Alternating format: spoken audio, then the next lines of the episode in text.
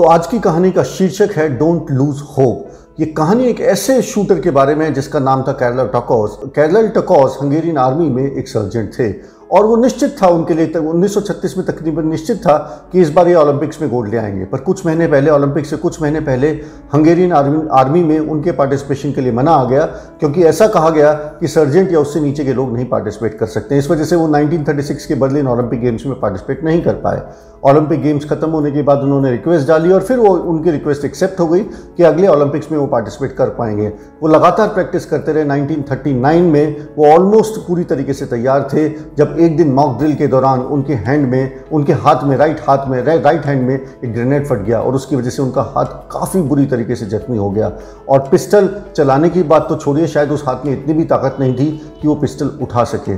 और उनके सारे के सारे सपने एकदम चूर होते हुए दिखाई दिए। उन्होंने हॉस्पिटल में अपना इलाज कराया पर उसके बाद भी हिम्मत नहीं हारी और वो एकांत में एक जगह में जाके कहीं पे हिल्स के ऊपर जाकर लगातार प्रैक्टिस करने लगे। ओलंपिक गेम्स 1940 ओलंपिक गेम्स से तकरीबन छः महीने पहले हंगेरियन में नेशनल शूटिंग गेम्स हो रहे थे, जिसमें ये डिसाइड होने वाला था कि ओलंपिक्स में हंगरी को कौन रिप्रेजेंट करेगा। कैरला टॉकर्स अचानक उस नेशनल गेम्स में पहुँचे। सब लोग, सारे शूटर्स उनको देख के थोड़ा सरप्राइज़ रह गए और उनके पास जाके उनको सिंपैथी ज़ाहिर करने लगे। तक कैरला टॉकर्स ने कहा, मैं यहाँ पर सिंपैथी लेने नहीं आया हूँ, मैं पार्टिसिपेट करने आया हूँ। पार्टिसिपेट करने ही नहीं, मैं यहाँ पर गोल्ड मेडल जीतने आया हूँ। सब लोगों को थोड़ा सा आश्चर्य भी हुआ और कुछ लोग हंसने भी लगे। जब उनकी टर्न आई, उन्होंने अपनी आँखें बंद की, दो गहरी सांस ली और फिर अपने उल्टे हाथ से, जो कि उनका बेस्ट हैंड नहीं था, जहाँ पे सब लोग अपने बेस्ट हैंड से पार्टिसिपेट कर रहे थे Karoly Takacs was participating with is only hand which was is left hand उन्होंने गहरी सांस ली और शूट किया और उन्होंने बुल्स आई को शूट किया और उनका स्कोर आया टेन आउट ऑफ़ टेन और वहाँ से उनका हंगेरियन टीम को रिप्रेजेंट करना लगभग तय हो गया था। 1940 में पर वर्ल्ड वॉर टू की वजह से ओलंपिक गेम्स पोस्टपोन हो गए।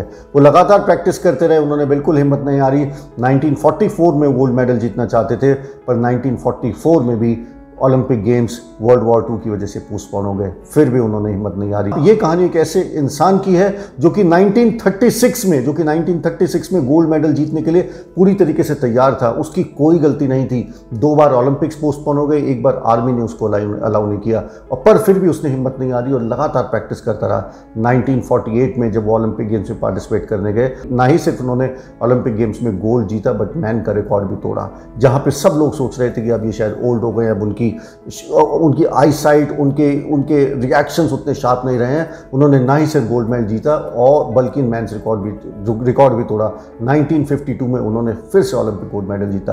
तो इस कहानी से हमें कुछ प्रेरणा के सूत्र मिलते हैं। सबसे पहला प्रेरणा का सूत्र मिलता है कि हमें उन चीज़ों उन चीज़ों पर हरदम डिपेंड करना चाहिए जो हमारे हाथ में है। बहुत सारी चीज़ें हमारे हाथ में नहीं होती जिनके ऊपर हमें डिपेंड नहीं करना चाहिए। तो बजाय इसके कि जो चीज़ हमारे हाथ में नहीं है, हम उस पर फोकस करें जो चीज़ें हमारे कंट्रोल में हैं या जो हमारे पास है। Remember your success and failure is dependent upon what you have और what you know and not dependent upon what you do not have और what you do not know दूसरी चीज़, कोरोना के टाइम में अगर आप देखें, हम बहुत सारे स्टूडेंट से मैं मिलता रहता हूँ। बहुत सारे स्टूडेंट हताश हैं डिप्रेस्ड हैं सैड हैं कि मेरी कोई गलती नहीं थी एग्ज़ाम पोस्टपोन हो गए, मेरी तैयारी डीरेल हो गई, मैं डीमोटिवेट हो गया हूँ डिस्ट्रैक्ट हो गया हूँ ट्रैक लूज कर चुका हूँ। मैं क्या करूँ? मेरा सिलेक्शन शायद इस वजह से नहीं हुआ।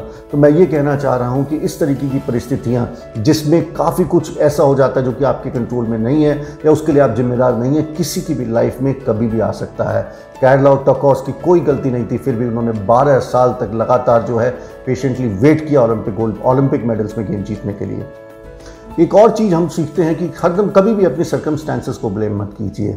कभी भी ये मत कीजिए कि मेरा सिलेक्शन इस वजह से नहीं हुआ या मेरे पास ये नहीं है या ये होगा, ऐसा होगा तो मैं तैयारी करूँगा, ये चीज़ मिल जाएगी तो मैं तैयारी करूँगा। कभी भी सर्कमस्टांसेस को ब्लेम मत कीजिए और हरदम अपने ऊपर और अपनी काबिलियत के ऊपर विश्वास कीजिए। और किसी ने बिल्कुल सही कहा है work hard in silence and let your success make all the noise जब भी कभी आप हताश हो, जब भी कभी डिप्रेस्ड हो, जब भी कभी आपके पास उदास होने के रीजंस हो तो ये ये एक ही बात कर ले टकोस की आप सोचिए you might have reasons for not chasing your dreams you might have lot of reasons for not chasing your dreams but whenever you have reasons like this just ask yourself has life hit you so badly that you can bounce back and if the answer is yes then please give your best and bounce back तो आज के लिए बस इतना ही, फिर मिलेंगे अगली कहानी के साथ। And last but not the least, I would like to tell you about my books, Topper Study Hack, which is useful for students who are preparing for board, JE and NEET, and Success Blueprint for competitive examination, which is useful for students preparing for banking, SSC, railway and defense.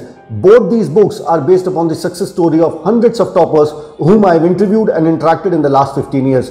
इन दोनों ही किताबों के अंदर हज़ारों ऐसी कहानियाँ, हज़ारों ऐसे किस्से छुपे हुए हैं जो कि आपको ऐसी टिप्स एंड टेक्निक्स दे सकते हैं जिससे आपकी प्रिपरेशन एक नए मुकाम या नए लेवल पर पहुँच सकती है। इसमें हम बात करते हैं कि टॉपर किस तरीके से प्लानिंग करते हैं, किस तरीके से गोल सेटिंग करते हैं, कॉन्सेंट्रेशन को कैसे बढ़ा सकते हैं, डिस्ट्रैक्शंस को कैसे कम कर सकते हैं, फोकस को कैसे बिल्ड कर सकते हैं, एग्ज़ाम देने की क्या स्ट्रैटेजी हो सकती है एग्ज़ाम में एंजाइटी को कैसे हैंडल करें और बहुत सारी ऐसी चीज़ें जो आपको अपनी तैयारी के दौरान फेस होती हैं। तो अगर आप इन बुक्स को लेना चाहते हैं तो अमेजोन और फ्लिपकार्ट पर ये दोनों ही बुक्स एक अच्छे डिस्काउंट पर अवेलेबल हैं।